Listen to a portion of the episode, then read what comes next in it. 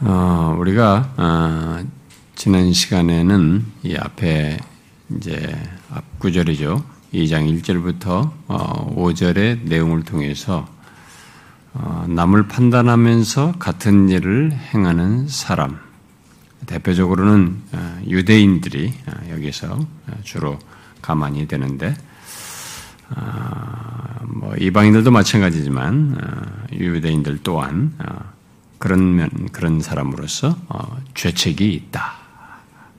아, 그래서 그들도 핑계할 수 없다라는 사실을 이렇게 말하는 내용을 살폈습니다. 자, 이제 바울은 어, 그 뒤은 내용, 이제 오늘 우리가 읽은 이 내용에 연결해서 어, 이렇게 이방인이든 유대인이든 모든 인간은 동일한 근거 위에서 심판을 받는다. 동일한 근거 위에서 공평하게 심판하신다는 사실을 여기서 말을 하고 있습니다. 아, 바울은 지금 어떤 설명을 쫙 하면서 어떤 결론으로 이끌기 위해서 차근차근 설명을 해나가며 상당한 아, 이 논리 전개 방식이고 상당히 탁월한 아, 그런 정말 내용들을 전개하는데 성령께서 아, 그런 것을 잘 감화 감동하셔서 너무나 참 정교한 그런 내용들을 우리에게 말해주고 있습니다. 자, 우리가 지금 읽은 이 단락에서 바울은 아, 이방인이든 아, 유대인이든 모든 사람을 동등한 입장에서 음, 평가를 하고 어, 심판하신다는 사실을 이제 강조합니다. 아, 그러므로 이제 유대인들도 어, 어, 자신들이 가진 특권들 특권과 함께 아, 유대인 되었다는 것, 자신들이 유대인이라고 하는 사실, 바로 유대인됨이 예, 유대인됨만으로 심판에서 면제되는 일은 없다라는 것을 여기서 이제 어, 이렇게 논증하고 있는 거죠. 전개하면서 말을 하고 있습니다. 자, 우리가 읽은 오늘 본문에서 이제 강조하는 것은 아, 이제 앞에 5절에서 하나님의 의로우신 심판이 나타나는 그날에 임할 진노면서 아, 그 하나님의 의로우신 심판에 대한 얘기를 앞에서 했습니다. 자, 바로 그 하나님의 의로우신 심판이 무엇에 근거해서 내려지는가를 우리가 읽은 내용에서 말을 해주고 있습니다. 어, 성경에서 일관되게 강조하는 불변의 원리는 어, 여기 지금 6절이 말하는 내용입니다. 아, 뭐예요? 음, 하나님께서 각 사람에게 아, 그 행한 대로 봉하신다. 라는 것입니다. 이 짤막한 이 구절 안에 성경에서 강조하는 중대한 원리인데요. 이 짤막한 구절 안에서 어, 중요한 아, 아, 강조점은 세 가지 강조점을 각각 다 생각해야 됩니다. 이 짤막 안에서 하나님은 이제 행위를 강조하는 거죠. 각 사람의 행한 대로 그들이 행위대로 보응하신다. 이 행동 행위를 강조를 하고 있고 그 다음에 또 하나님은 각 사람에게 보응하신다. 각각의 모든 사람에게 보응하신다라는 이 보응하신다는 심판으로서의 보응하신다는 데를 여기서 지금 강조하고 있고 또 다른 하나의 강조는 하나님은 각 사람에게 각각의 모든 사람들에게 차별 없이 보응하신다. 그래서 이 나오는 이, 이 단어가 각각이 다 지금 여기서 각 사람에게 그 행한 대로 보응하신다. 이 세 가지 말이 다 중요하게 여기서 강조되고 그것을 연결해서 어, 설명을 하고 있습니다. 아, 음, 그래서 지금 여기 이제 바울이 먼저 여기 이제 강조를 하는 것은 먼저 행한 것입니다. 그 어, 의로우신 심판을 행하는 어, 심판이 무엇에 근거하는가라고 했을 때 먼저 여기서 강조하는 것은 각 사람이 이제 행한 것이죠. 행한 대로, 그죠? 행위대로, 행위를 말합니다. 그러니까 그게 하나님의 심판의 근거로서 먼저 강조를 합니다. 자, 바울은 그것을 구약 성경을 인용하여서 어, 지금 말을 하고 있는데요. 성경에는 구약 성경에는 이런 내용이 많습니다. 근데 여러분들이 이제 이런 내용을 교회를 좀 다니면 익숙하게 알고 있어요. 근데 알고 있는데 의외로 성경이 이 사실을 많이 강조하고 있다는 것을 그 어조로 그 시대마다 그렇게 강조하신 그 어조를 우리가 좀 뒤따라서 이렇게 들을 필요가 있어요. 이 지식으로 이걸 듣기보다, 알고 있기보다는 각 시대마다 하나님께서 이 말씀을 하시면서 강조한 그 어조를 좀 우리가 아, 볼 필요가 있어요. 음, 그렇게 함으로써 아, 오늘날의 이, 이 세상을 사는 사람들이 아, 이 망각, 착각, 거의 잊고 사는 중대한 사실이 육절이에요.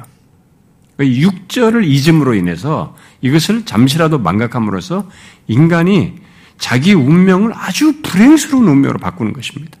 근데 성경은 이것을 굉장히 강조해요. 그래서 이것이 지금 이 말을 할 때 바울은 구약에서 말한 것에 근거해서 그것들을 참조해서 그것을 인용하여서 말을 하고 있다고 볼 수 있는데요. 그것들을 좀 먼저 쭉 좀 읽어봅시다. 음. 자, 시편을 먼저 봅시다. 시편 62편.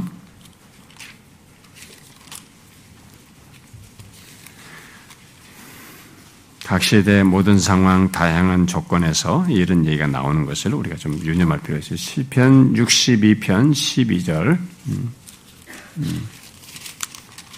자, 읽어봅시다. 시작. 주여 인자함은 주께 속하오니 주께서 각 사람이 행한 대로 갚으심입니다. 주께서 각 사람이 행한 대로 갚으심입니다. 자, 뒤에 여러분 자문을 한번 보십시다. 자문도 잠언 24장 24장 12절을 읽어봅시다. 24장 12절 시작 내가 말하기를 나는 그것을 알지 못하였노라 할지라도 마음을 저울질 하시는 이가 어찌 통찰하지 못하시겠으며 내 영혼을 지키시는 이가 어찌 알지 못하시겠느냐 그가 각 사람의 행위대로 보응하시리라. 예, 이 말씀을 그대로 여기 인용하고 있죠. 음, 근데 이것을 아, 선지자들이 아, 또 많이 아, 이 얘기를 하고 있습니다. 네, 여러분 뒤에 호세아서로 가봅시다. 호세아서 12장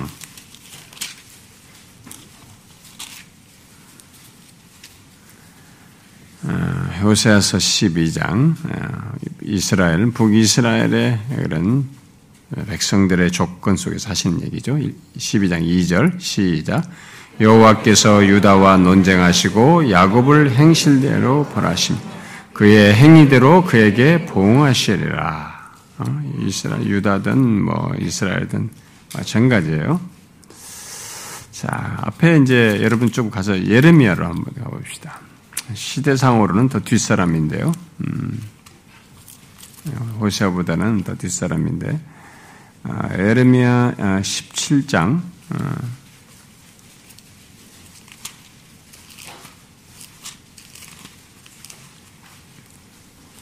자, 17장 음, 10절 17장 10절 읽어보시죠. 유다의 백성들, 멸망을 앞둔 유다 백성들에게 하는 얘기입니다. 시작. 나 여호와는 심장을 살피며 폐부를 시험하고 각각 그 행위대로, 그 행실대로 봉하시다. 그러니까 하나님이 정확도를 얘기합니다. 굉장히 정확. 앞에도 얘기했지만은 내가 너희들의 영혼과 안에 속을 다 생각을 아신다고 하셨는데 여기도 지금 각 사람의 심장을 폐부를 시험하여서 그의 행위대로 각각 그 행위와 그 행실대로 봉하신다. 여러분 뒤에 한 번 더 예레미야서 32장을 한 번 더 봅시다. 예, 이 유다 백성들과 관련해서도 계속 예레미야에서 말을 하는 것인데 32장 19절 32장 19절 읽어봅시다. 시작 주는 책략에 크시며 하시는 일에 능하시며 인류의 모든 길을 주목하시며 그의 길과 그의 행위의 열매대로 보응하신 인류의 모든 길을 주목하셔서 그의 길과 그의 행위의 열매대로 보응하시는 분이십니다. 자, 그런데 이, 이런 내용들을, 어, 이, 이런 것과 함께 좀 더 이게 에스겔서를 보게 되면 어, 좀더 직접적으로 그 행위대로 이제 행위대로 각각의 심판하시는 그런 보응하시는 표현들이 자주 나오는데 아, 그 중에 한 군데만 읽어봅시다, 여러분. 에스겔서 그 바로 뒤에 있는 거 에스겔서 11장 에스겔서 11장 에스겔서는 이제 여기서 말하는 표현 방식으로 나와요. 여기 나오는 11장 21자 한번 읽어봅시다. 시작. 그러나 미운 것과 가증한 것을 마음으로 따르는 자는 내가 그 행위대로 그 머리에 갚으리라. 주 여호와의 말이니라. 여기서는 예르스겔서는 이렇게 말해요. 내가 그 행위대로 그 머리에 갚는다. 이 표현이 어, 나오죠. 자주 나옵니다. 자, 그런데 아, 이런 식의 말은 예, 구약에서 이렇게 쭉뭐 선지자들은 이렇게 말한 만이 아니고 어, 예수님께서도 하시죠. 음, 예수님께서도 하십니다. 여러분 보십시다. 마태복음 마태복음 16장 예수님께서 장차 심판과 관련해서 하신 얘기, 바울이 지금 여기 본문에서 말한 것 똑같은 말한 것이 지금 예수님께서 하신 말씀이에요. 마태복음 17장 27절 읽어봅시다. 시작. 인자가 아버지의 영광으로 그 천사들과 함께 오리니 그때 각 사람이 행한 대로 갚으리라. 예. 자, 이런 사실을 뒤에 이제 바울도 어, 이제 하는데요. 여러분 바울이 이제 이 말씀은 굉장히 유명한 말씀, 우리가 자주 인용하는데 고린도 후서 5장을 한번 보세요. 고린도 후서 5장 어, 자 10절 고린도 후서 5장 10절 같이 읽읍시다. 시인은 이는 우리가 다 반드시 그리스도의 심판대 앞에 나타나게 되어 각각 선악간에 그 몸으로 행한 것을 따라 받으려야 합니다. 여기도 같은 얘기죠. 그래서 심판대 앞에서 나타나게 돼 각각 선악간에 그 몸으로 행한 것을 따라 받는다. 이렇게 얘기했습니다. 그런데 이제 아, 한 하나만 한번 더 해봅시다. 여러분 뒤에 이 얘기를 이제 성경의 제일 마지막 부분이 이제 계시록에서 어, 또 이렇게 몇 번 얘기하는데 한번 먼저 계시록 2장의 걸 한번 먼저 봅시다. 오늘은 왜 성경만 찾노 하지 말고 이제 시작이에요. 음. 자, 계시록 2장 23절 아, 봅시다. 23절 두아디라 교회 편지 내용 속에서 말한 것은 부활하신 주님께 승천하신 주님께서 자 시작 또 내가 사망으로 그의 자녀를 죽이리니 모든 교회가 나는 사람의 뜻과 마음을 살피시는 자인 줄을 알지라 내가 각 사람의 행위대로 갚아주리라. 자, 이런 얘기를 아, 승천하셔서 영광 중에 계신 주님께서 하셨어요. 음, 근데 이 내용이 좀 뒤에 한번 더 봐요. 뒤에 계시록 20장을 봅시다. 20장 12절 13절 한번 봅시다. 12절 13절 크고 흰 보좌에서 심판에 대한 얘기를 하는 중에 나오는 얘기입니다. 12, 13 시작. 또 내가 보니 죽은 자들이 큰 자나 작은 자나 그 보좌 앞에 서 있는데 책들이 펴 있고 또 다른 책이 펴졌으니 곧 생명책 죽은 자들이 자기의 행위에 따라 책들에 기록된 대로 심판을 받을 바다가 그 가운데에서 죽은 자들을 내주고 또 사망과 음부도 그 가운데서 죽은 자들을 내주매 각 사람이 자기의 행위대로 심판을 받고 한 번더 22장 뒤에 마지막으로. 22장 12절. 시작. 보라 내가 속히 오르니 내가 줄 상이 내게 있어 각 사람에게 그가 행한 대로 갚아주리라.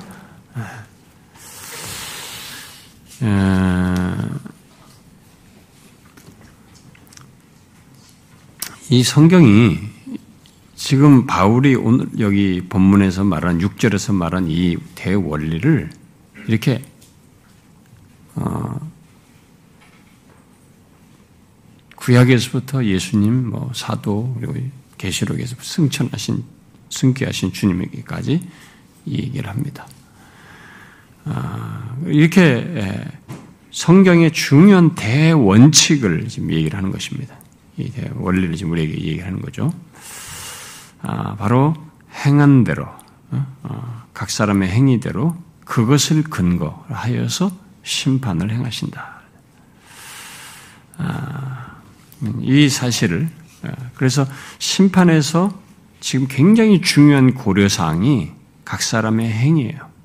네, 이것을 근거로 해서 심판한다고 얘기하고 있습니다. 아, 그리고 여기 지금 이제 각 사람으로 말을 하는 것은 아, 유대인이든 이방인이든 모든 대상입니다. 그러니까 이방인, 유대인들은 자기들을 자꾸 심판에서 배제했지만 그렇지 않다는 거죠. 그러니까 유대인이든 이방이든 모든 사람이 다 포함하여서 자기가 행한 것으로 심판을 받는다라는 사실을 얘기합니다. 그래서 여기서 지금 강조하는 것은 아, 구원이 아니고 지금 여기서 특별히 지금 이 강조점이 아, 구원 지금 오늘 본문에서 말하는 구원과 관련해서 지금 말하기보다는 지금 심판에 지금 강조점을 두고 지금 말을 하고 있는 것입니다. 근데 이 심판은 행위에 따라서 어, 내려진다라고 얘기를 하고 있습니다. 아, 의로우신 심판이 나타나는 그 날은 하나님의 이 판단이죠. 어, 이 사람을 이렇게 어, 어, 구원을 받고 옳다고 하는 사람과 이 사람의 심판을 받아야 할 사람 이런 하나님이 내리시는 이 판단을 알리시고 예, 자신이 내리시는 판단의 정당함을 입증하며 공개하는 날이에요. 이 여기 지금 5절에서 말한 하나님의 의로우신 심판이 나타나는 그날 의이말 진도라 는데 바로 그날은 이 아, 그러니까 지금 우리가 이 내용 속에서 어, 오늘 좀 내용이 좀 이게 좀 중간에 자를 수가 없어요. 이 내용을 이 달라고 그래서 다 설명했는데 조금 길을지 모르겠어요. 뭐, 날 샌다는 마음으로 그냥 있어요. 네. 이, 그래서 이게 지금 음, 예, 심판, 이, 의로우신 심판이 나타나는 그날은 어, 행위에 따라서 지금 이 공개를 하는 것이기 때문에, 어, 그, 하나님의 판단이 이제 정당하다는 입증을 하는 가운데서 이 심판을 공개하는 그 날인 것입니다.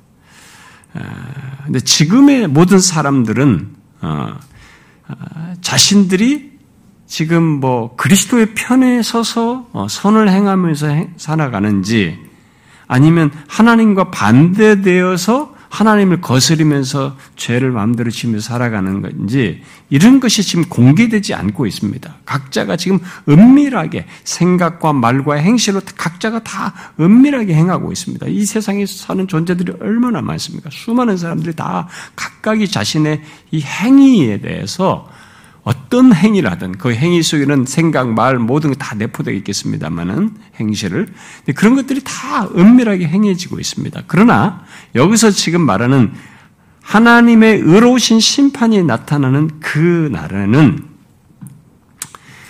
모든 것의 결과가 공포돼요. 그 행동이 행하된 행한 것에 대한 그 모든 것의 그것의 결과가 공표 공개적으로 이게 공포가 됩니다. 아, 그렇게 함으로써 한 중요한 일이 벌어지는데 하나님의 이 판단이 의로우시다라고 하는 것이 이렇게 모든 존재, 이 땅에 태어나서 존재했던 영혼을 가진 존재로 있었던 모든 존재는 예외 없이 그 자리에서 그것을 확인하고 시인하게 됩니다. 하나님의 심판이 의로우시다. 공평하시다. 이 공의로우시다라는 이런 것들을 그대로 다 아, 보게 됩니다. 그래서 하나님의 의로우신 판단이라고 하는 것이 이게 공개되는 날이라고 볼 수 있습니다. 자, 그렇게 공개적인 판결이 내려지고 공개적인 선고가 이 땅에 존재하는 모든 존재들 앞에서 이것이 선고가 되는 그 공개적인 날이란 말이에요. 지금 여기 지금 말한 5절에서 말한 게 그런 공개적인 날이기 때문에 이 판결이 하나님께서 내리신 이 판단이 그리고 그가 내리시는 선고가 뭔가 정확한 근거가 있어야 돼. 정확한 근거가 뒷받침이 된 판결과 선고를 해야만 하는 것입니다. 예? 하나님께서. 그래서 그 아, 정확한 근거가 분명한 판결과 이 선고를 해야 되기 때문에 거기에 명확한 증거로서 뭔가 그 증거가 제시가 돼야 되는데 증거가 그 그래서 그 명확한 증거 또한 공개적이고 입증할 만한 것으로 제시가 되어야만 합니다. 근데 그게 뭐냐? 판결과 선고를 뒷받침할 만한 명확한 증거. 그게 뭐냐. 모든 사람들 각각에 대해서 그것이 각각에 다 각각 개개인에게 내려질 판결과 선고의 명확한 증거가 되는 게 뭐냐? 뭐겠어요?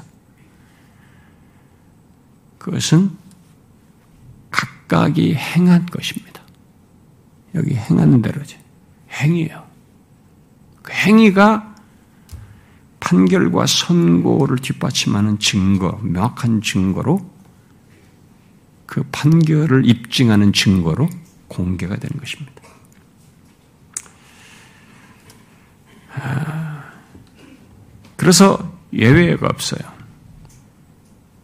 사람들이 이런 사실을 생각하지 않고 살아가지만 성경은 수천 년에 걸쳐서 우리에게 사람이 바뀌어도 계속 똑같은 사실을 강조하면서 이것을 얘기하셨고 이런 식으로 판단하신다라는 것을 전조로 이 세상에서 먼저 보였어요. 나라 제국 안에서 한 어떤 사람을 심판하는 데서 뭐 이렇게 이런 다각적으로 증명을 했어요. 그렇게 하는 것들이 뭐 바벨론 제국이든 아수르 제국이든 나라든 이런 나고 그들도 내가 그들을 행한 대로 바벨론을 심판하겠다 이렇게 말씀하셨는데 진짜로 해버리시는 거야. 그래서 그렇게 하면서 증명을 다 하셨기 했단 말이에요. 근데 그것을 그대로 이제 최종적으로 여기 말하는 여기서 지금 이 장에서 지금 말하는 하나님의 의로우신 심판이 나타나는 바로 그 최종적인 그날에 그 여기서 전조로 많이 보여줬던 그것을 실제로 하는 것이에요. 근데 사람들이 이것을 생각 않고 살아가는 거예요. 오늘 여러분 세상으로 가보세요. 여러분들 대학생이면 대학가에서 다니는 친구도 다른 사람들 생각, 야 예수, 야, 꺼내지도 마라. 우리가 자기 막 취업하고 뭐 하고 인생 목적은 있을 망정 이런 것이 나에게 자기 인생의 결정적일 것이라는 생각을 아무도 안 합니다. 어디를 가도 이제는 이게 안 먹혀요. 이러면서 살아가는. 그러나 성경은 이미 충분한 예고편을 줬어요. 그 지금도 예고편을 진행하고 있습니다.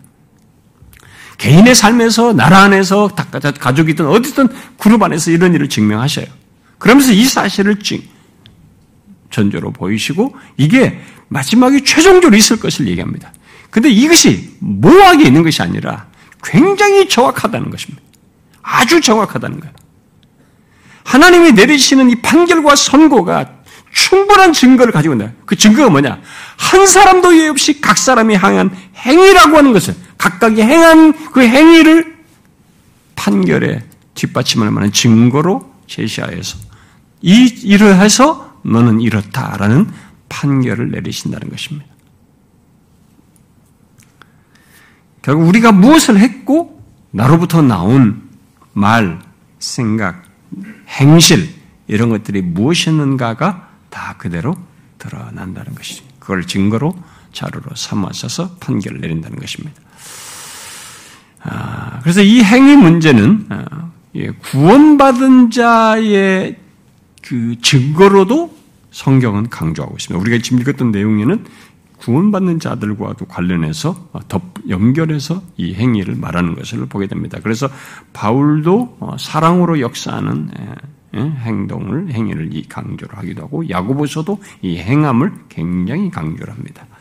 그래서 진짜 구원을 얻은 구원받은 믿음을 가진 사람은 이 행함, 행위라고 하는 것을 통해서 자기가 가진 믿음의 진정성을 자기가 진짜 믿음을 가지고 있는 것을 드러낸다라고 하는 것이 성경이 강조하는 바예요. 그래서 성경이 구원을 받은 사람에게도 이 행위를 굉장히 중요하게 강조합니다. 그것이 없는 구원받은 사람이라는 것은 있을 수가 없다. 그건 아니다. 가짜다라는 것이 성경이 지금 말하는 것이죠.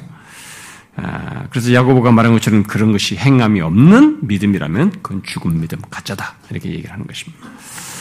자, 그러면서 어, 여기서 어, 이렇게 행위를 따라서 어, 심판을 하는 데 있어서 그것에 의해서 증거로 삼아서 하기 때문에 외모는 중요하지 않다라는 게 여기 11절이에요. 하나님께서 외모로 사람을 취하지 아니하신다. 이렇게 아, 외모를 고려해서 판단하지 않는다는 거죠. 유대인이냐, 이방인이냐, 어떤 인종을 가지고 있냐, 백인종이냐, 흑인종이냐, 직업이 뭐냐, 이 사람이 똑똑하냐, 잘생겼느냐, 못생겼느냐, 어? 뭐, 정신 박약하냐, 아니면 건강한 사람이냐, 이런 것들은 하나도 중요하지 않다는 것입니다. 이 세상에서 보는 기준은 여기서 하나도 중요하지 않아요. 그 외모로 하나님은 판단하지 않습니다. 하나님은 오직 정박하든 정상인이든 불우한 가정에 태어났던 건강한 가정에 태어났던 어? 소위 이 동성애자들이 말한 것처럼 내 안에 어? 호르몬이 좀 균형이 다른 사람보다 좀 다르다고 하든 뭐 하든 상관없어요. 음, 중요한 건 그게 아니에요. 네가 어떤 조건을 가졌느냐, 남자인데 여성답다 하든 여자인데 남성답다 하든 그런 거다 상관없습니다. 어떤 조건은 어떤 외모든 이 외모로 말하는 조건, 인간이 가졌는 그 외모로 말하는 조건이 어떤 조건을 다 가지고 있던지 그것은 여기서 중요하지 않다는 겁니다. 행위예요. 각각의 행한 행위를 근거로 심판하신다는 겁니다. 아주 중요한 사실을 얘기하는 겁니다. 오늘날 우리들이 다 잊어버리고 있는 거예요. 생각 사람들이 가볍게 얘기하는 거예요. 이 세상에서 인정받고 사람들이 우리 부모가 나는 모범생이고 나를 칭찬받고 뭐 어떻고 저쩌고 그런 것 없어요. 음. 이 세상에서 뭐 잘나고 인정받는 거 아무 소용 없습니다. 하나님이 보실 그 각각의 행위대로예요. 바울은 여기 아, 위 외모로 사람을 취하지 않는다고 할 때 이 외모 속에 사실상 유대인이 가진 이 언약적인 특권까지 포함시켜서 말한다고 볼 수 있습니다. 아, 그렇게 함으로써 굉장히 강한 주장을 하고 있다고 볼 수 있어요. 이건 이 내용에 유대인으로 논리 전개를 하고 있는 것이기 때문에 아, 그러면 유대인들이 가지고 있는 이 외모에 해당하는 조건 중에 가장 강력한 것은 이 언약적인 특권이란 말이에요. 그런 것조차도 여기서 매지하는 거예요. 그, 그렇다고 그래서 하나님께서 하신 이스라엘 백성들 하신 뭐 그들을 대해서 하신 하나님의 언약 자체를 부정한다는 것은 아니에요. 그건 아니고 어, 언약이라는 특권을 외적으로 갖고 그것으로 자신들의 구원과 안전을 확신하는 것을 포함하여서 외모로 그것을 가졌다고 해서 그것으로 어, 심판에서 달리 대하는 것은 아니다. 이렇게 얘기를 하는 것입니다. 음. 행위대로 하신다.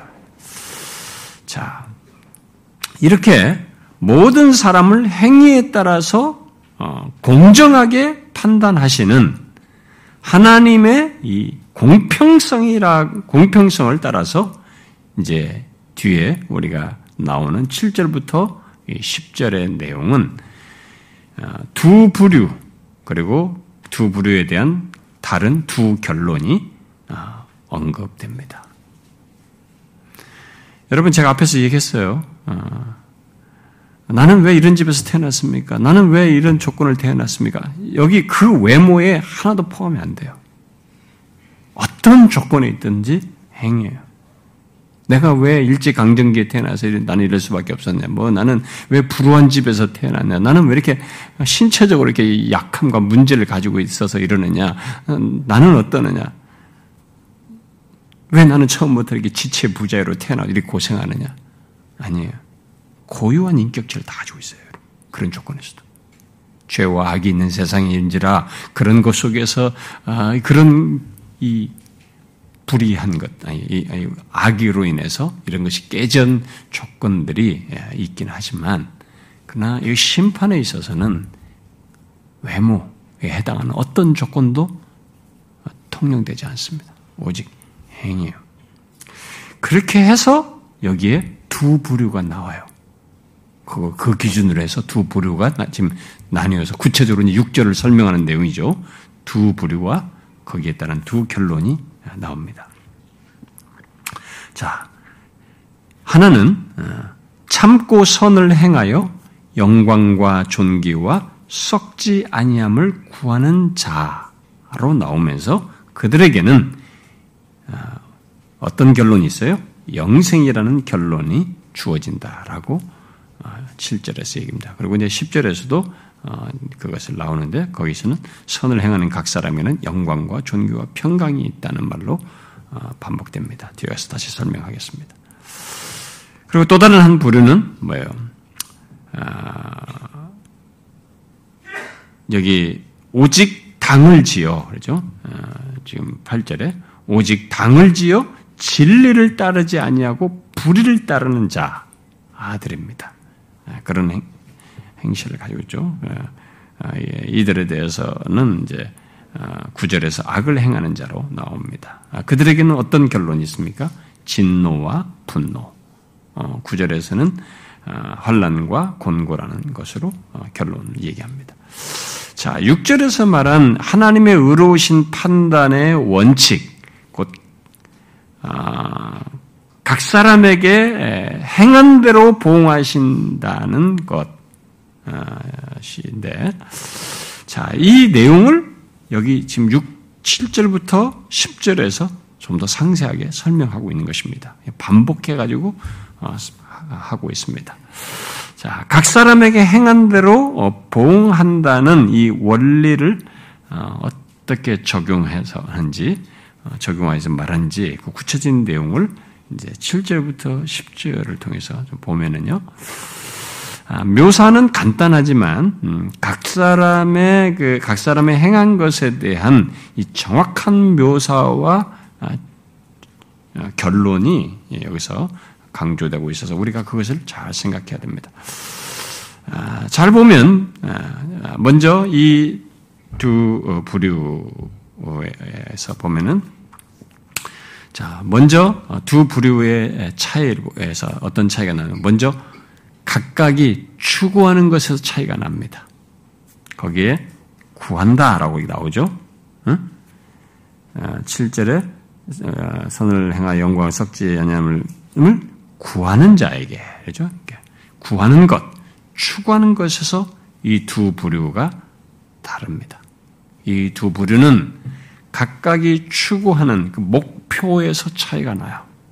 음? 그러니까 이 세상에는 딱 이 두 부류밖에 없는 겁니다. 마지막 판결에서도 이 두 부류밖에 없어요. 중간자는 없는 겁니다. 중간자는 없어요. 중간자처럼 행동하면서 스스로 자기를 스스로 기만하면서 착각하는 일이 있을지 몰라도 그것은 그거고 하나님의 판결 속에서는 딱 두 부류밖에 없어요. 여기. 어? 그런데 이 두 부류의 특징을 이제 각각 비교를 해보면 추구하는 것에서 어, 추구하는 목표에서 다릅니다. 한쪽은 영광과 존귀와 썩지 아니함을 추구해요. 응? 구원받는 사람들이죠, 이 사람들은. 네, 그, 결국 심판에서 이제 하나님께서 한 불을 떼놓는 사람들, 이들은 결국 영광과 존귀와 썩지 아니함을 추구합니다. 아, 그것이 삶의 목표예요, 이들은. 이것이. 또 다른 한쪽은 자기 것을 추구합니다.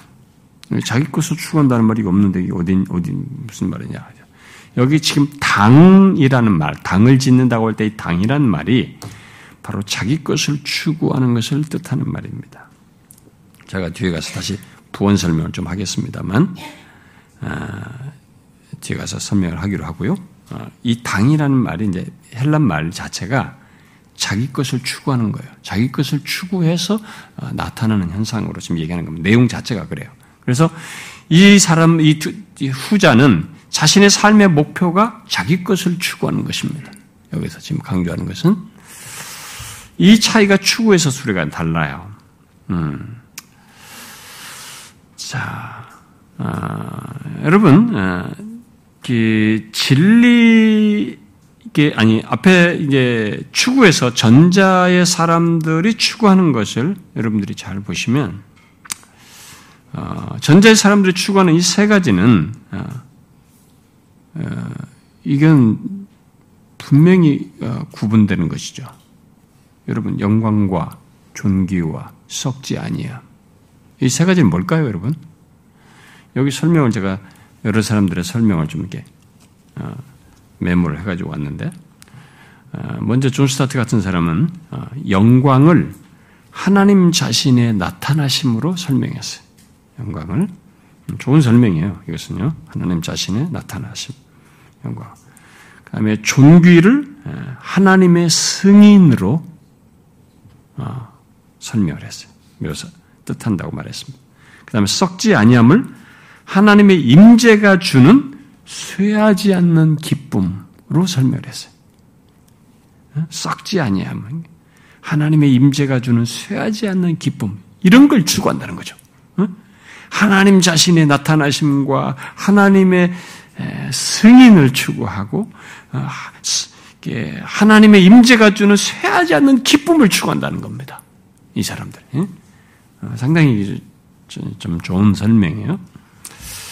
아, 근데 여기 어, 존 파이퍼 목사는 어, 이 세 가지를 이렇게 설명했더라고요. 음, 여기 영광을 어, 일종의 신적인 탁월성으로 설명했어요. 신적인 탁월성. 신적인 탁월성을 추구한다. 뭐, 존귀를 하나님과 아, 뭐 천사와 성도와 관련되어 있는 어떤 신적인 탁월성의 반향이다. 이렇게 설명했어요. 이게 이제 예, 하나님과의 관계 속에서 뭐 하나님 특별히 이제 받는 어떤 반향으로 설명을 한 것입니다. 그리고 썩지 아니함을 어, 어, 장래의 영광이 지속될 탁월성의 과 연관지어서 어, 얘기를 했습니다. 좀 이게 묘사 자체는 이제 복잡해요. 근데 제가 로준스 목사의 설교에서 좀 이렇게 봤어요. 로준 목사는 이걸 어떻게 설명했나. 제가 옛날에 다 읽어놔가지고 아마 볼 수가 없었는데 한번 보니까요. 아, 로준스 목사는 여기 영광을 아, 하나님의 됨됨이 전부, 하나님 자신의 전부, 뭐 이런 식이죠. 아, 하나님께서 나타내시는 전부, 하나님께서 자기 백성을 위해 가지고 계신 전부, 어, 하나님의 하나님 되시는 것, 뭐 이런 식으로 영광을 설명했어요. 아, 그러니까 하나님의 하나님 되심 이런 걸로 영광을 설명했어요. 존귀는 아, 하나님이 우리에게 주시는 것으로 이게 설명을 했어요. 존귀를. 음, 그러면서 하나님께서 어, 어, 우리에게 우리를 영예롭게 하시면서 어, 다른 사람들과 우리를 어, 구별시켜서 영예와 존귀를 갖게 하시는 것 어, 그것을 추구한다라는 것이 예, 그런 식으로 이 존귀를 설명했어요. 여기 썩지 아니함을 음, 그 어떤 유의 부패도 없는 것을 뜻한다고 하면서 어, 이게 전혀 어, 이게 해로운 것이 없는 어, 그런 그 손해 볼 것이 없는 어떤 조건, 이게 완전한 상태. 이게 이제 뭐 하나님 안에서 누릴 어떤 것이도 이런 것을 추구하는 것으로 설명했어요. 근데 존 스타트가 상당히 응축된 표현이에요. 오히려 그게 이해하기가 더 쉬워요. 제가 보니까. 음? 하나님 자신의 나타나심, 하나님의 승인, 하나님의 임재가 주는 쇠하지 않는 기쁨 아, 이런 것을 추구한다는 거예요. 전자의 사람들은 이걸 추구해요. 그런데 후자의 사람들은 아, 당을 짓는 것을 아, 이제 추구하는 것이 당을 짓는 것으로 설명하고 있어요.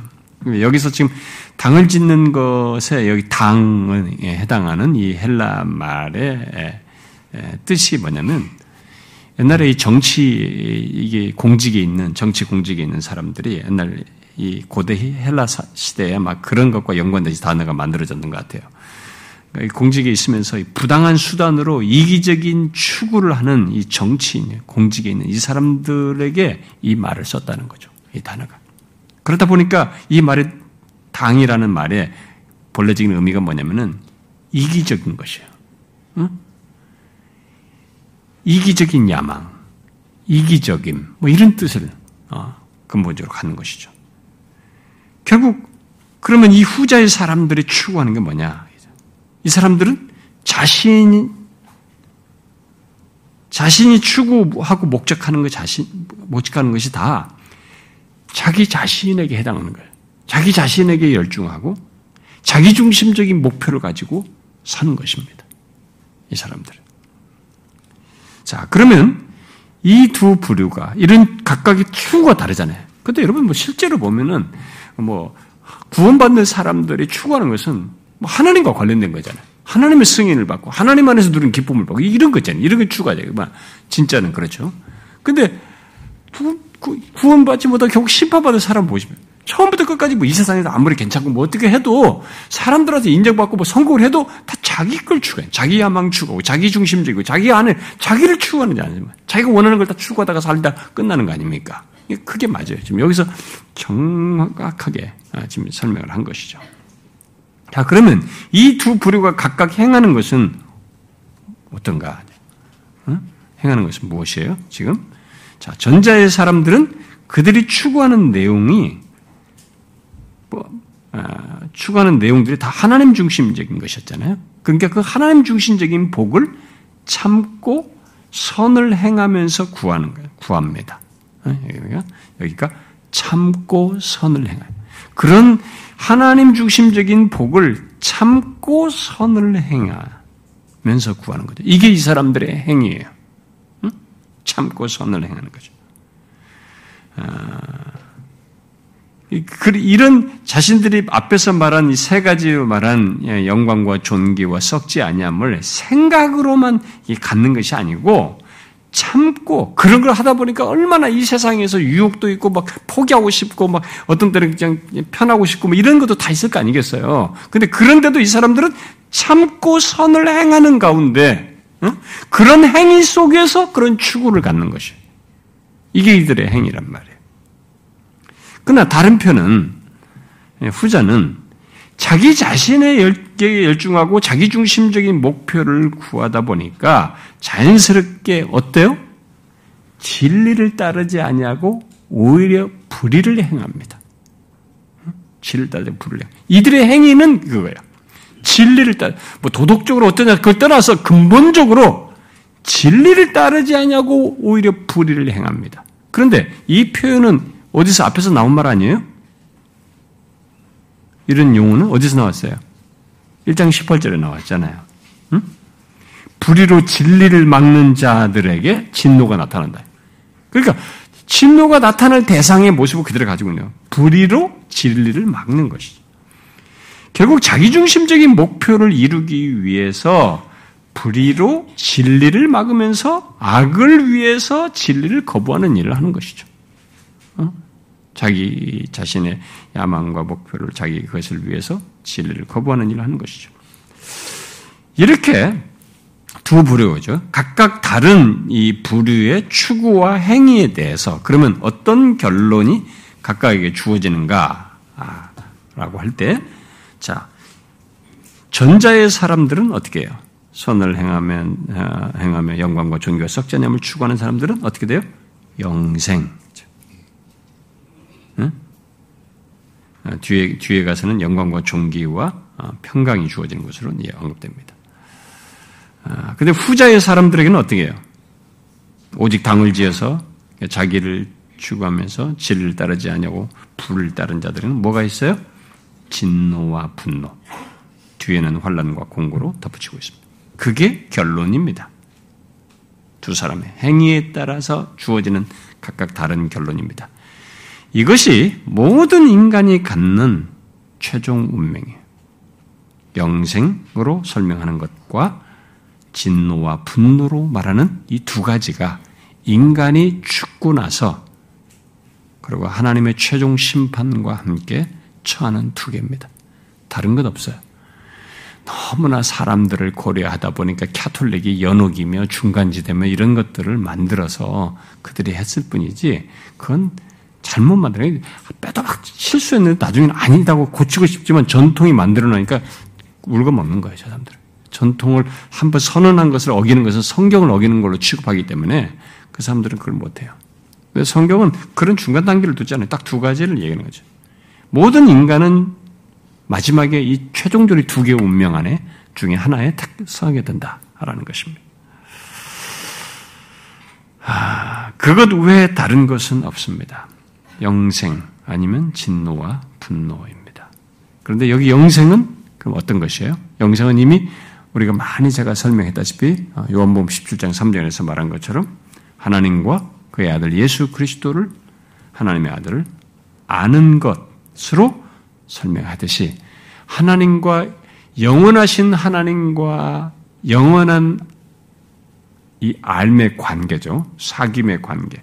예, 안다는 것은 지금 관계 속에서의 알을 얘기한단 말이에요. 그런 관계 속에서 영원하신 하나님과의 관계 속에서 영광과 존귀를 누리는 것으로 얘기를 하는 것이고 여기 진노와 분노는 하나님의 심판이 어떤 식으로 쏟아지는지를 표현한 거예요.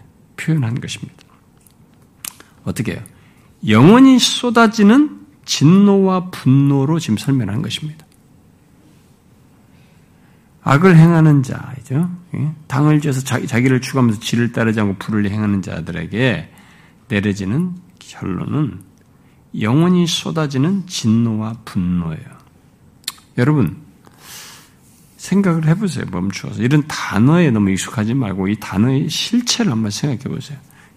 여러분, 우리가 죽고 나서 나라고 하는 존재의 영혼을 가지고 나라는 존재가 고역이 남단 말이에요. 근데 어떤 사람들이 어? 결국은 이 후자에 해당하는 사람들이 영원히 쏟아지는 진노와 분노를 받아야 된단 말이에요. 여러분 그런 게 어떤 것일까요? 제가 지난 시간도 끝부분에 조금 얘기했지만 영원히 쏟아지는 진노와 분노가 우연하게 있는 게 아니고 이 성경을 지금 말하기는 자기가 범한 자기가 그렇게 살은 것의 행위에 대한 하나님의 보응으로서 판결로서 받는 것이기 때문에 하나님께서 의지적으로 내리시는 진노와 분노예요. 그것을 영원토록 받는 것입니다. 이게 어떤 걸까요, 여러분? 아무도 상상, 상상 못할 내용이지만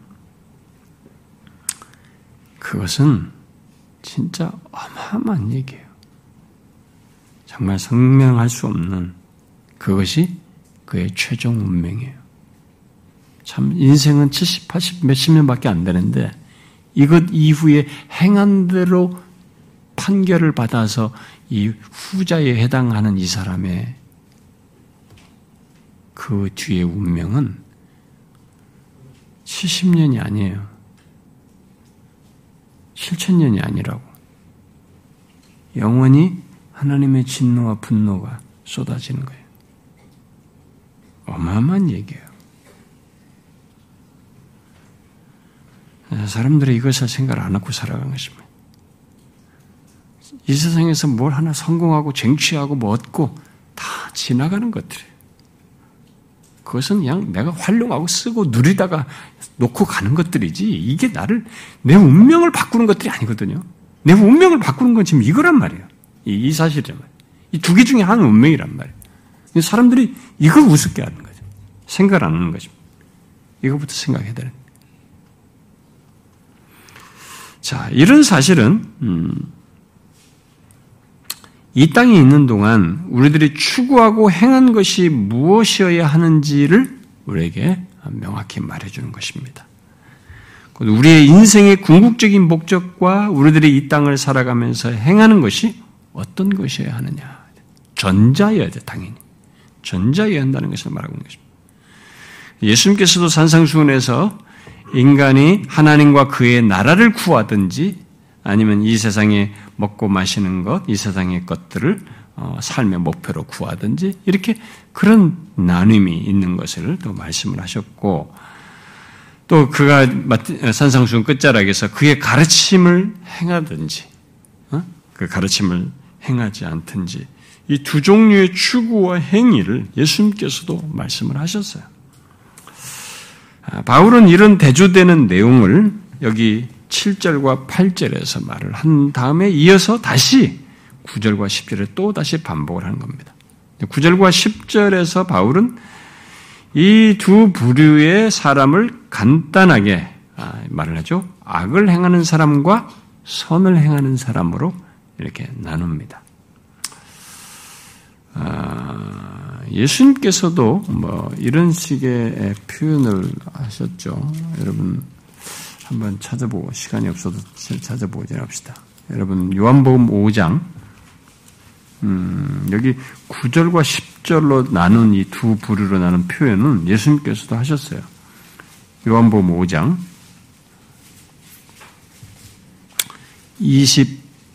29절 자, 같이 읽어봅시다. 시작.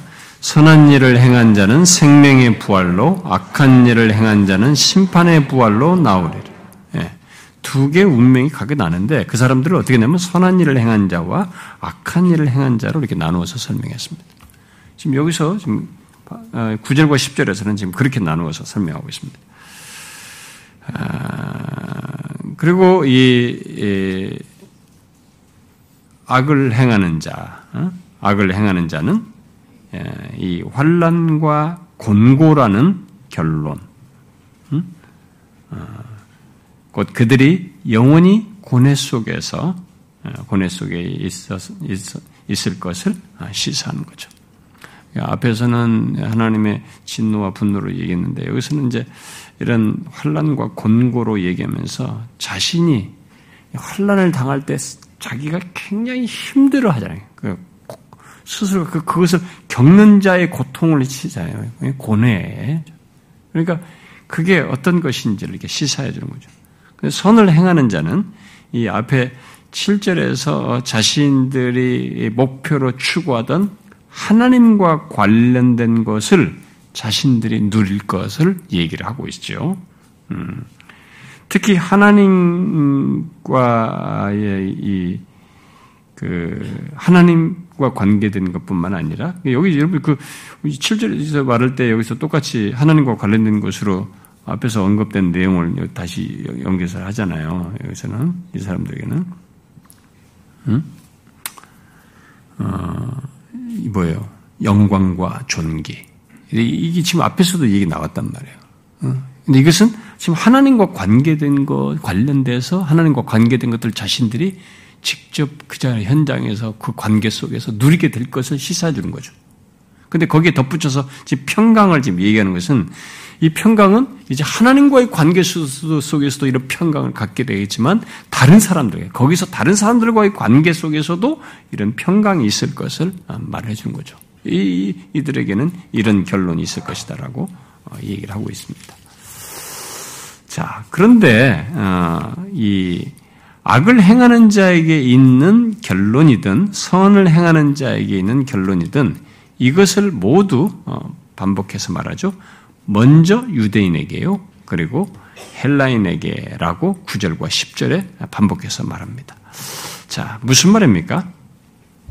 왜 여기에 이 9절과 10절에 각각의 다른 내용에 이 말을 반복해 쓰고 있습니까?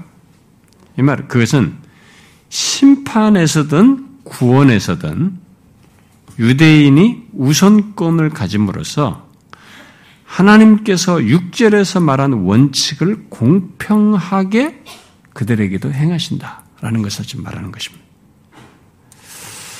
그러니까 구원에만 먼저 유대인이 아니고 정죄와 심판에도 먼저 유대인이라는 원칙을 적용해서 지금 말하고 있는 것인데 이것은 굉장히 파격적인 것이야. 유대인들은 먼저는 유대인이라고 하는 이 의식을 구원과 관련해서 계속 생각했어요. 그러니까 심판과 관련해서는 적용을 안 했습니다. 자기들에게. 근데 바울이 여기서 두 가지를 다 먼저는 이 먼저는 유대인에게 두 가지를 다 적용하고 있는 것입니다. 그러니까 분명히 유대인은 하나님이 택하신 백성으로서 그 무엇보다도 하나님의 말씀을 받은 자들이에요. 그러나 그들이 복음을 받을 때에는 그들이 먼저 복을 받는, 먼저 축복을 받는 사람이 되지만, 복음에 반응하지 않을 때는 먼저 심판을 받는 사람이 된다는 것이에요. 그래서 우리에게도 신약성경에서도 심판은 어디서부터 시작한대요? 교회에서부터 시작하는 거죠. 먼저 어, 그 원칙을 지금 여기서 얘기하는 것입니다. 자, 하나님은 그렇게 공평하시다라는 것을 여기서 강조합니다. 그래서 하나님의 공평하심을 자기 임의대로 잘못 적용하는 이 유대인들에 대해서 정확하게 교정시켜주고 있는 것이죠. 아, 우리들은 예수를 믿는 우리들도 이런 식으로 어, 좀 이렇게 잘못 적용하는 유대인들이 범죄들이 잘못 적용하는 우리도 우리식으로 할 수도 있는데 그걸 경계해야 됩니다. 예수를 믿는다고 하면서 하나님의 공평하심을 잘못 적용하여서 하나님의 공평하심이 예수를 모르는 사람들에게는 칼같이 정확하게 적용될 것처럼 얘기하면서 우리에게는 하나님의 공평하심이 두루뭉실할 것처럼 생각하는 것은 하나님의 속성을 오해하는 것입니다. 우리들도 그런 식으로 어, 할수 있거든요. 그래서 이 교회 다니는 사람들 중에 어떤 것으로 잘못 오인해, 하나님을 잘못 오해해가지고 그런 식으로 하나님을 대하는 사람들이 있는 거예요. 하나님을 굉장히 그냥 푸근한 아저씨 정도로 생각하는 거죠. 그분의 공평하시고 이 정확하신 것들에 대해서 공평하심을 너무 가볍게 보는 거죠. 아니에요. 그건 유대인들처럼 착각하는 것입니다. 하나님은 이 6절의 원칙을 우리에게, 그, 우리에게도 그대로 적용하십니다. 적용하여서 이 7절과 10절에서 말한 것과 같은, 아, 추구와 행한 것에 대해 영생과 진노라는 두 운명에 처하도록 하시는 일을 하십니다. 어른 이 사실을 잘 유념해야 됩니다. 자, 여러분들이 그러면 이런 내용을 듣고 나면 예, 여기서 끝나갔지만 지금 여기서 이 성경에서 나왔을 때 해야 될 중요한 내용이기 때문에 지금부터 설명할 것이 있는데요. 자, 그런데 본문의 내용을 이렇게 이런 내용을 말했을 때 여러분들 중에 어떤 사람은 한 가지 의문을 가질지도 몰라요. 여러분 같은 사람들은 이미 우리가 앞에서도 살펴본 바 있기 때문에 아, 그것은 앞에 1장 16절과 17절 같은 내용에서 오직 믿음으로 구원을 얻는다고 했는데 그렇게 해놓고 여기서는 믿음에 대해서는 일체 말을 하지 않고 그저 선을 행하는 것을 구원받는 사람들과 결국 연관시키는 거죠. 결국 구원을 얻는 것으로 결국 말하고 있다라는 것 때문에 이게 도대체 뭐냐? 음? 그럼 앞에 내용과 좀 모순되는 거 아니냐라는 의문을 가질 수도 있어요. 실제로 이 오늘 읽은 이 본문만을 보게 되면 참고 선을 행하며 영광을 추구하는 자, 또 이 10절로 말하면 선을 행하는 자들이 구원을 받는 거, 결국 구원받는 자에 해당되는 거죠. 네, 거기에 해당되는 것이 분명합니다. 자, 그 대상들이죠. 내용상으로 보면. 자, 그러면 앞에 1장에서 말한 그 복음과 믿음으로 구원을 얻는다는 이 내용과 이 내용을 지금 어떻게 우리가 조화를 이루어야 되겠느냐. 이 내용은 도대체 뭘 말하냐. 앞에 그런 얘기를 실컷 해놓고 믿음으로 얻는다는 이 내용을 여기서 이런 얘기를 했을 땐 이것은 도대체 뭘 말하려는 것인가. 예, 존 스타트 같은 사람은 이것을 아주 간단히 설명해요. 어? 칭의는 믿음으로 되지만 심판은 행위에 따라 이루어지기에 여기에서는 그저 심판에 초점을 맞추고 말하는 것이다. 이게 아주 간단하게 말합니다. 아, 그러나 우리들이 모두 어, 간 그것은 그런 얘기는 그런 이 사람의 설명은 우리들이 다 흔히 예, 갖는 생각이지만 오늘 이 본문에 대한 논쟁과 주장, 많은 논쟁 주장들이 있어서 이것은 의외로 간단하지가 않습니다. 일부 사람들은 이 내용이 행위를 통한 구원을 용인하는 것으로 주장해요. 실제로 이 구절을 참고 구절로 제시하면서 행위를 통한 구원을 성경이 용인하고 있다. 이렇게 주장을 합니다. 자, 그러면 바울이 여기서 악을 행하는 자는 진노에 이르고 선을 행하는 자는 영생을 얻을 것이라고 말하는 것은 것이라고 말하는 것이 도대체 무엇을 말할까? 분명 여기 어, 본문을 보면 선을 행하는 것과 영생이 연관되어 있습니다.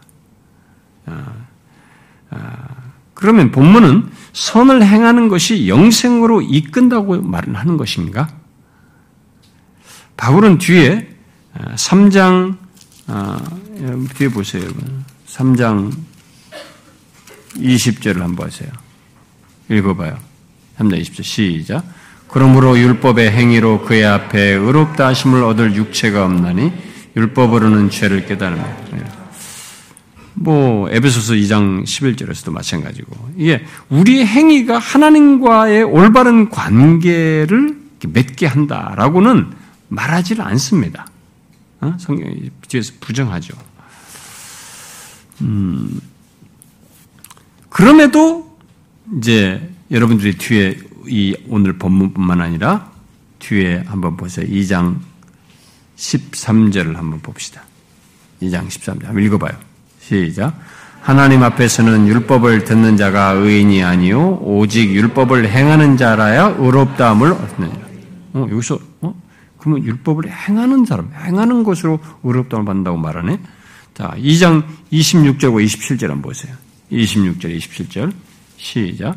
그런즉 무할례자가 율법의 규례를 지키면 그 무할례를 할례와 같이 여길 것이 아니냐. 또한 본래 무할례자가 율법을 온전히 지키면 율법 조문과 할례를 가지고 율법을 범하는 너를 정죄하지 아니하냐.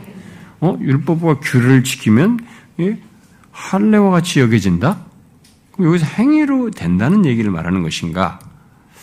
이런 지금 뒤에 읽은 이런 내용들은 우리들이 흔히 구원 얻는 믿음으로 말하는 믿음과 상관이 없는 구원의 가능성을 말하는 내용으로 이렇게 보여집니다. 그래서 이런 지금 읽은 이런 내용들을 엮어서 다양한 주장과 신학적인 논쟁이 계속돼요. 그런데 거기에는 대표적으로 로마 카톨릭이 이 구절을 사용해서 다른 주장을 하고 있고 또 기독교 안에는 아르미니스 주자들이 또 다른 주장도 하고 새 관점을 논자들이 또 다른 주장을 하고 있습니다.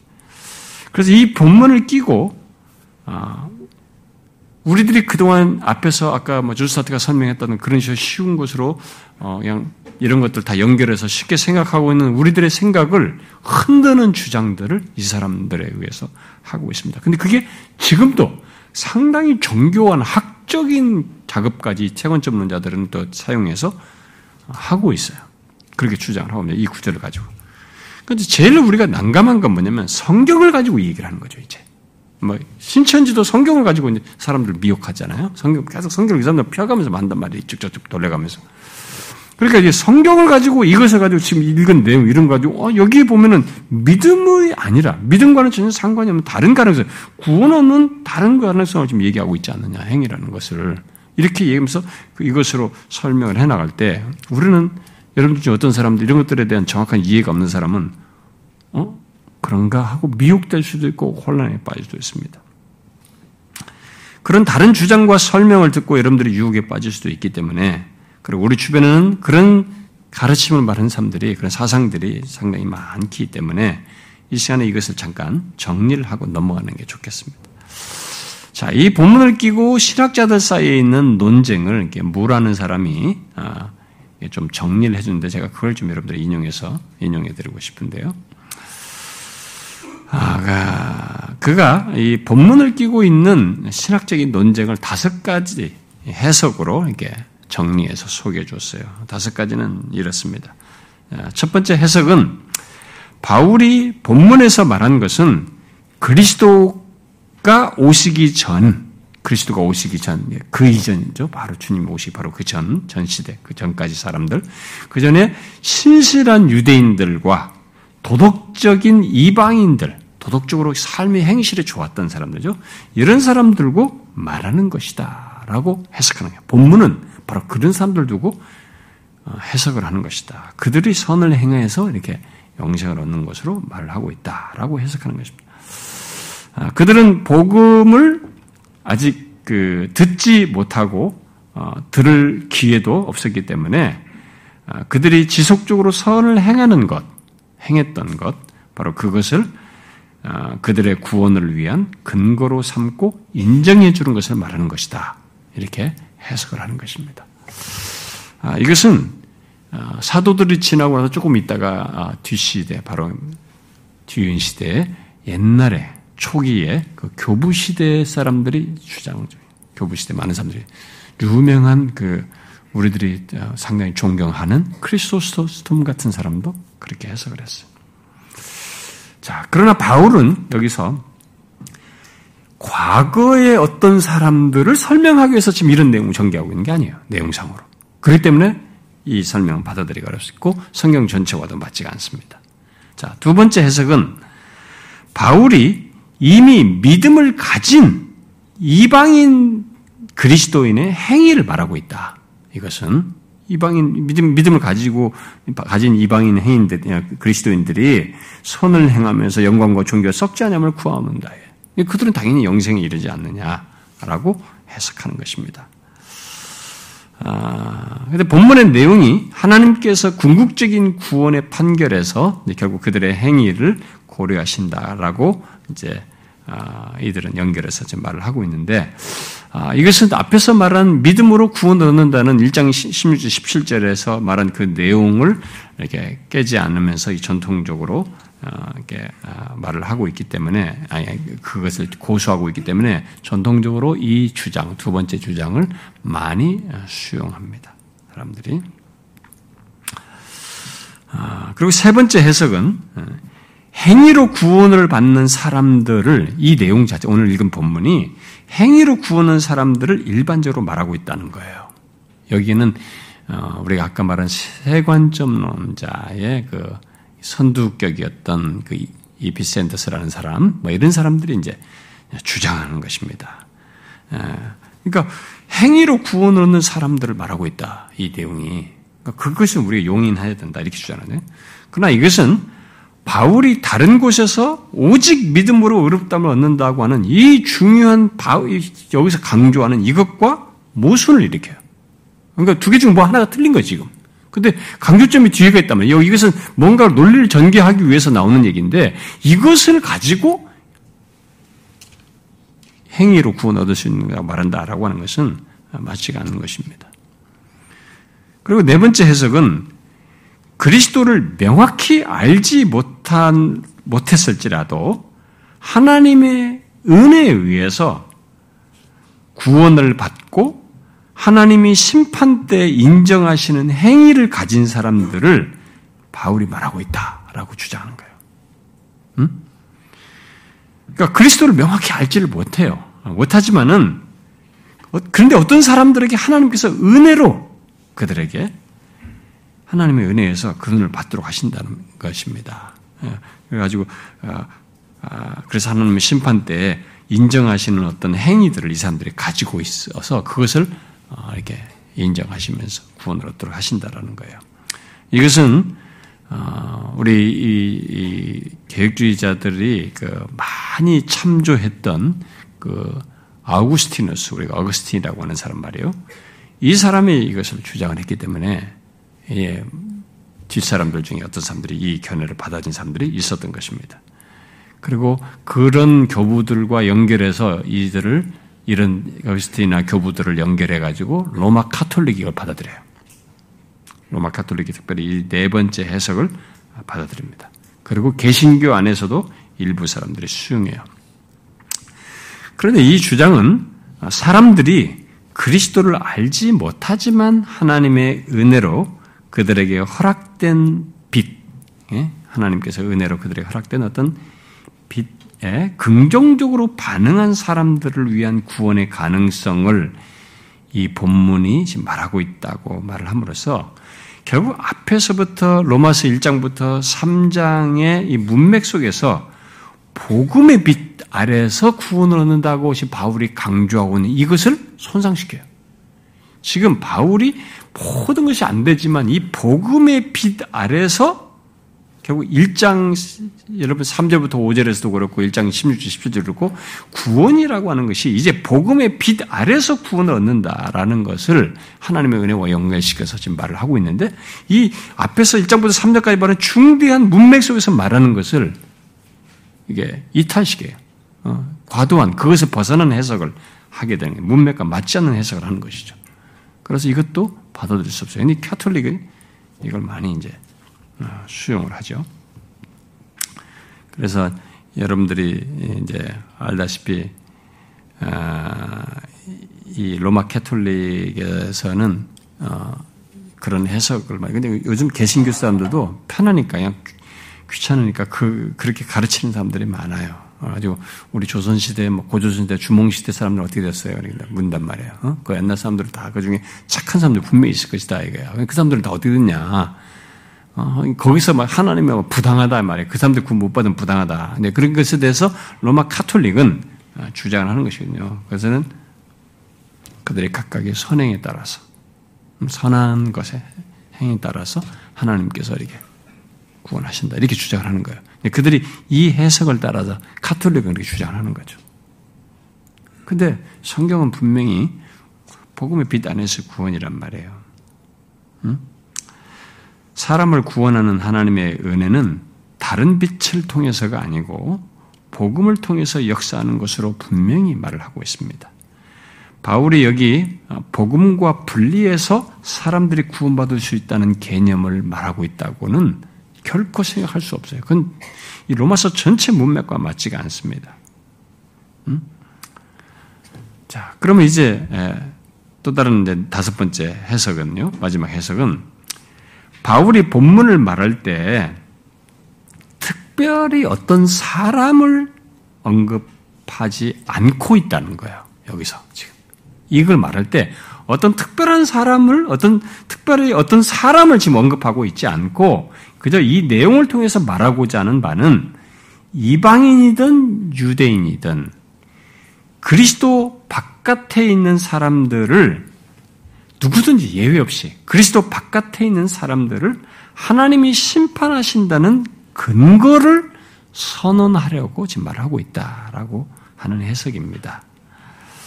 바울은 여기서 바울이 여기서 지금 어, 말하는 이런 내용을 말하는 목적은 오늘 본문을 말하는 목적은 어떤 사람이 구원을 얻기에 충분히 또 실제적으로 선한 행위를 행하고 있는가를 말하고자 하는 것이 아니라는 거예요.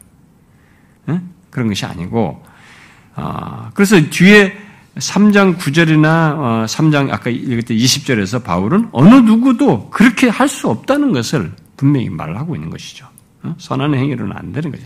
그런, 그런 것은 없다는 거죠. 그러므로 우리들이 여기서 받아들일 수 있는 해석은 지금 이제 두, 이 두 번째 아니면 요 다섯 번째인데 이 다섯 번째가 이제 더, 더 적절하다고 보는 것입니다. 바울은 뭐 이 두 번째는 그냥 너무 간단히 쉬운데 더 이제 좀 설명이 좀 부정 좀 부족한 거죠.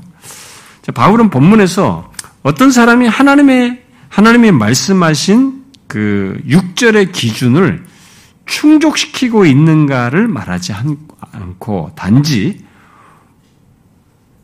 복음과 상관없는 구원의 기준을 말하고 있다는 거예요. 분명히 두 번째에서 말하는 대로 믿음을 가진 사람이 행하는 것은 심판 때에 하나님에 의해서 고려하실 것입니다. 여러분 그 아까 읽었던 고린도서 5장 10절 같은 경우에도 믿음을 가진 사람들이 선악간에 행한 것들 몸으로 행한 걸 다 하나님께서 하신다고 하잖아요. 그렇게 어, 우리가 예수 믿는 사람들이 믿음을 가진 사람들이 행하는 이것들이 심판 때 하나님에 의해서 다 이게 고려가 됩니다. 음? 그러나 이 본문의 문맥에서 아직 바울은 그 행위를 위한 근거로 믿음을 말하고 있지 않다는 거예요. 아직 믿음을 말하지 않고 믿음과 그리스도인을 아직 말하지 않고 있어요. 여기서는. 그러니까 만일, 만일 여기서 믿음이, 믿음으로 행하는 것이다라고 전제를 하려면 이미 과도한 가정을 해야 된다는 거죠. 그 과도한 전제를 하고 시작하는 거죠. 뒤에서 믿음과 그리스도인 얘기가 나오는데 여기서부터 그렇다고 지금 가정을 하고 이 본문을 봐야 된다는 것입니다. 바울이 여기서 언급하는 것은 하나님이 모든 인간을 심판하시는 기준은 행위라는 것. 악한 행위를 하는 사람들은 진노에 처하게 되고 선을 행하는 자는 영생을 얻는다는 것. 그 말을 할 때 바울은 누가 기준을 충족시키는가를 염두에 둔 것이 아니고 그게 아니고 단지 심판의 기준을 말하는데 초점을 두고 있다는 것입니다. 어떤 면에서 아까 존 스타트가 여기서는 구원을 지금 강조하는 게 아니라 심판을 강조하는 것이다라고 하면서 이렇게 넘어가는 것도 한 표현한 방법일 수도 있는데 어쨌든 지금 여기서 누가 지금 기준을 충족시켰는가에 지금 강조점이 있잖아요. 그걸 지금 바울은 염두에 있지 않아요. 단지 심판의 기준을 지금 말하는데 초점이 있는 거죠. 그것을 위해서 바울은 어떤 사례를 지금 여기서 이렇게 쭉 전개를 하고 있습니다. 설정하면서 전개를 하고 있는데 여러분 그것을 보게 되면 그 논리 전개를 하는 걸 잘 따라가 보면 드문드문 한번 읽어봐요. 자, 우리가 먼저 6절은 읽었잖아요. 2장 6절. 뒤에 한번 11절도 아까 그거 봤죠. 이제 13절 한번 봐봐요. 13절. 읽어봐요. 시작. 하나님 앞에서는 율법을 듣는 자가 의인이 아니요 오직 율법을 행하는 자라의 의롭다 하심을 얻으리니. 자, 우리가 6절 이후에 13절로 좀 연결을 해서 보면 이 유대인과 이방인을 위한 구원은 오직 선을 행함으로써만 가능하다. 어? 그러니까 여기 2장 10절로 말하면 율법을 행함으로써만 의롭다 얻을 수 있다. 그런데 그런 사람이 있어 없어요? 없어요. 그러나 그래서 없어요. 그래서 뒤에 이제 3장 9절부터 어, 보면은 이제 뒤에 보면 여러분들이 한번 잠깐 넘겨봐요. 일단 9절부터 18절, 19절까지 보면 9절부터 대충 보면은 유대인이나 헬라인이 다 죄 아래 있다라고 하면서 기록된 바 의인은 없고 하나도 없다 깨닫는 자도 없고 다 목구멍이 열린 무덤이고 그 혀로든 모든 전체가 머리부터 발끝까지 다 부패하고 타락해 그런 죄가 있다라는 거예요. 그러면서 19절 읽어봅시다. 시작. 우리가 알거니와 모른 율법이 말하는 바는 율법 아래에 있는 자들에게 말하는 것이니 이는 모든 입을 막고 온 세상으로 하나님의 심판 아래 있게 하려 함. 이게 뭐예요? 죄가 있어서 이런 죄의 능력이 유대인이든 이방이든 선을 행하지 못하게 한다는 거예요. 여기 9절부터 19절까지 말한 것은.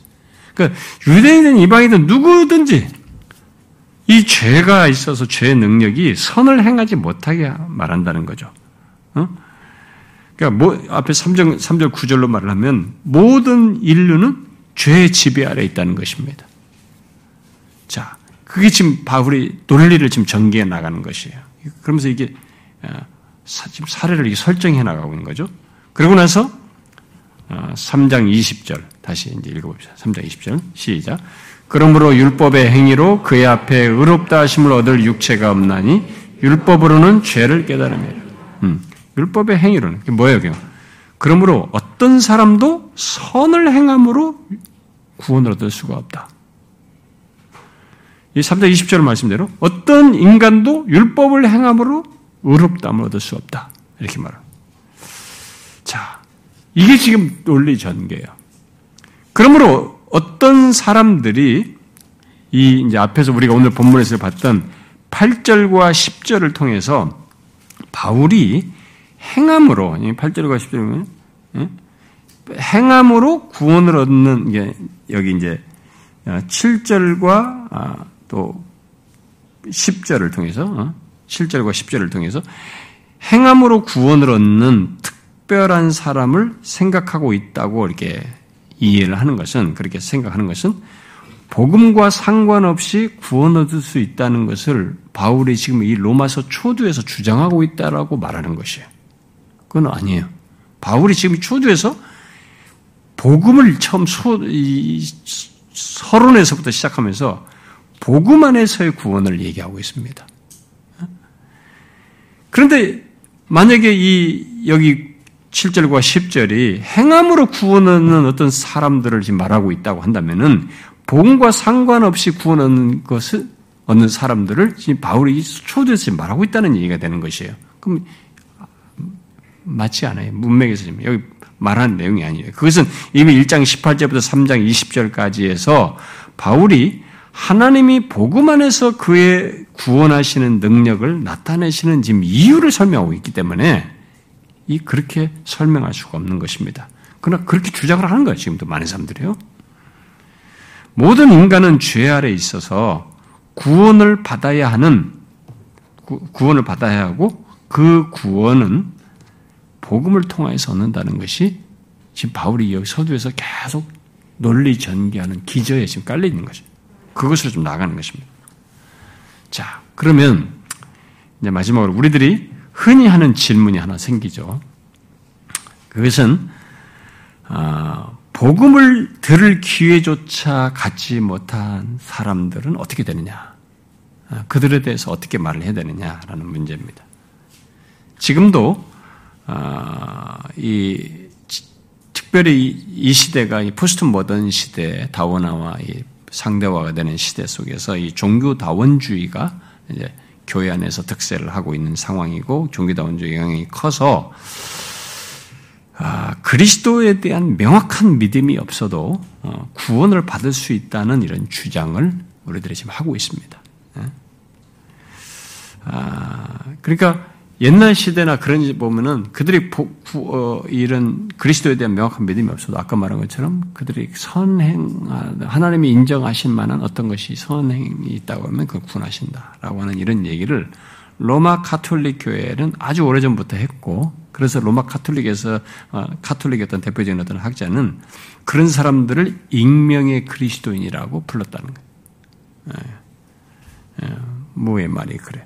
이칼 라너라는 사람이 주로 유명한 사람이죠. 네, 그 사람이 그렇게 어, 그리스도를 명확히 알지 못했음에도 불구하고 선한 행실을 해서 구원을 받는 이런 사람들을 익명의 그리스도인으로 이렇게 불렀다는 것입니다. 아, 정말 그게 그리스도인이냐? 그렇게 해석을 해요. 그래서 지금 근데 캐톨릭 사람들은 다 그렇게 믿습니다, 사실은. 그런데 개신교 안에도 그렇게 영향을 받는 믿는 사람 맞단 말이에요.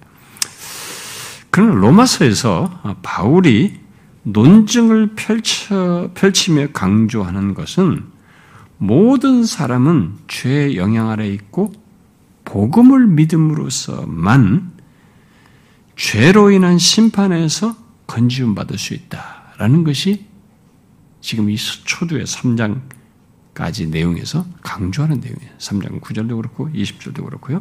그런 내용입니다. 그래서 그게 맞지가 않아요.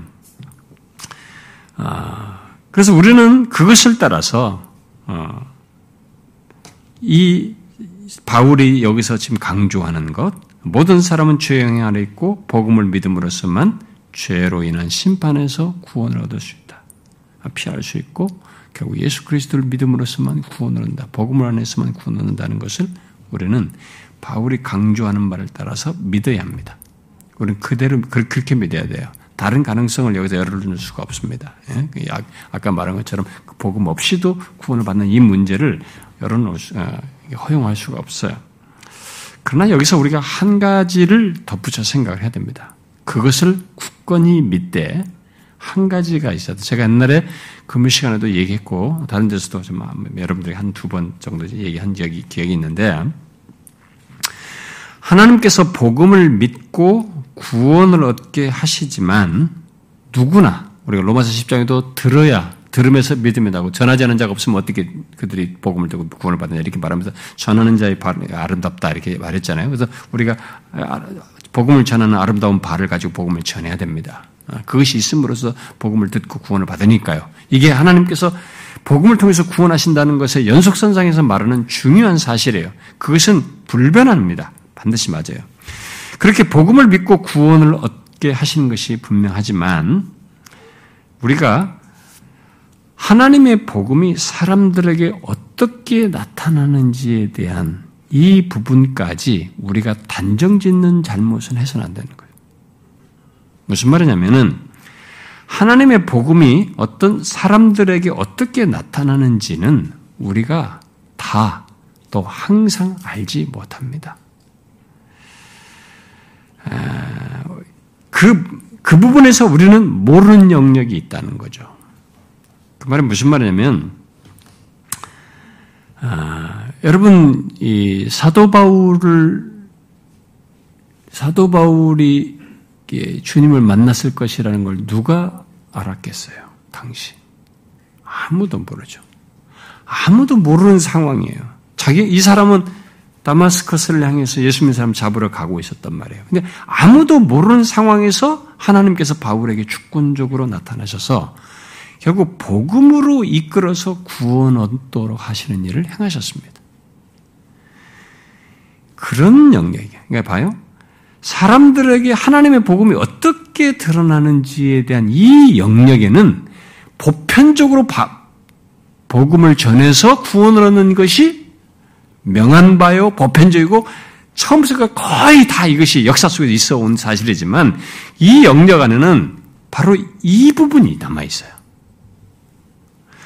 하나님의 복음이 어떤 사람들에게 이게 전혀 우리가 알지 못하는 사람에게 주권적으로 나타나서 하나님께서 바울에게 나타나셔서 복음으로 이끌듯이 이런 일을 하실 수 있다는 것입니다. 이것은 중동 같은 제가 옛날에도 얘기했죠. 중동 같은 선교에서 뭐 어떤 사람이 십자가 받는 이 십자가 자기 평생 이게 뭔지 모르는데 이게 도대체 뭐냐 이 막 너무 꿈과 자기 환상으로 본 게 너무 확실하니까 이걸 알아보려고 했다가 결국 보니까 이게 어, 아는 사람을 추적을 하니까 이게 결국 만나 보니까 그 사람도 성교사도 깜짝 놀랐네. 이게 이제 주권적으로 자기는 이게 뭔지 무슨 의미인지 몰랐는데 그게 이제 기독교의 예수를 믿는 거예요. 그 사람이 그렇게 해서 예수를 믿는 이런 케이스도 있단 말이에요.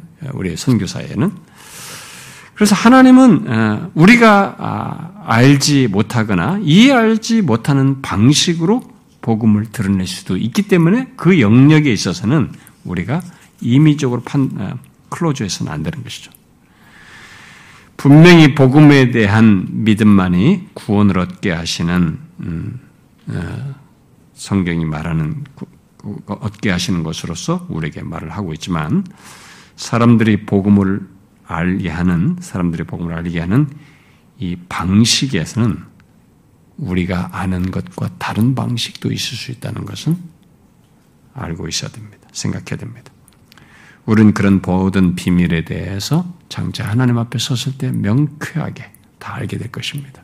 기묘하고도 놀랍고도 그분의 주권적인 그 뜻과 비밀한 것들, 그리고 그 속에 감추어진 하나님의 의중과 생각과 깊은 사랑을 우리는 나중에 명백하게 보게 될 것입니다. 그래서 그 부분이 있다는 건 아시면 되겠습니다. 자, 결론적으로. 그런데 우리가 이 내용을 지금 설명을 하고 나니까, 아, 그렇군요. 이렇게 하고 하면 안 되고요. 이 본문에서 제가 앞에서도 얘기했지만, 이 내용 속에서 우리에게 주는 메시지는 우리가 추구할 방향이 행하는 것이 무엇이어야 하는지 명확하게 답을 제시하고 있습니다. 무엇입니까? 우리들은 두 가지 운명의 이 결론이기 때문에 영생에 해당하는 사람의 특성은 여기 7절, 10절의 모습이에요. 뭡니까? 참고 선을 행하며 영광과 존귀와 썩지 아니함을 구하는 것입니다. 영광을 구해야 됩니다. 존귀와 썩지 아니함을 구해야 됩니다. 이 썩어질 것들을 구하는 게 아니에요, 우리는.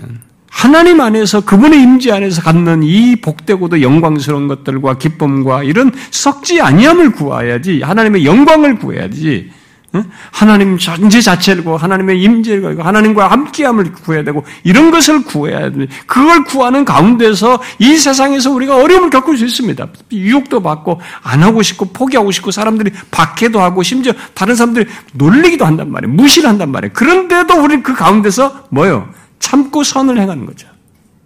진리를 따라 행하면서 가는 것입니다. 이 사람들의 결론이 영생이에요. 이 사람들에게. 이 사람들은 결국 하나님을 아는 사람들이죠. 믿음의 백성들이죠. 뒤로 가서 연결, 뒷 사람, 뒤로 이제, 뒤로 그리스도인으로 연결해 보면은 또 야고보서나 이런 말씀으로 연결시 보면 그게 이제 하나님을 제대로 얻는 구원하는 믿음을 가진 사람이죠. 자, 질문해 봐야 돼요. 결국 두 가지라고요. 이 결론으로 가기 위해서 어떤 이 사람, 두 부류의 사람을 묘사할 때 두 부류의 사람을 무엇으로 설명했습니까? 추구하는 것과 행하는 것으로 설명했습니다. 질문해 보세요. 여러분이 추구하는 게 뭡니까? 이게 결론으로 연결되어 있어요. 두루뭉실하면 안 되는 겁니다. 추구하는 게 뭡니까, 여러분? 이, 이 내용 맞습니까? 여기서 말하는 내용 맞습니까? 영광과 존귀와 썩지 아니하는 거 맞습니까?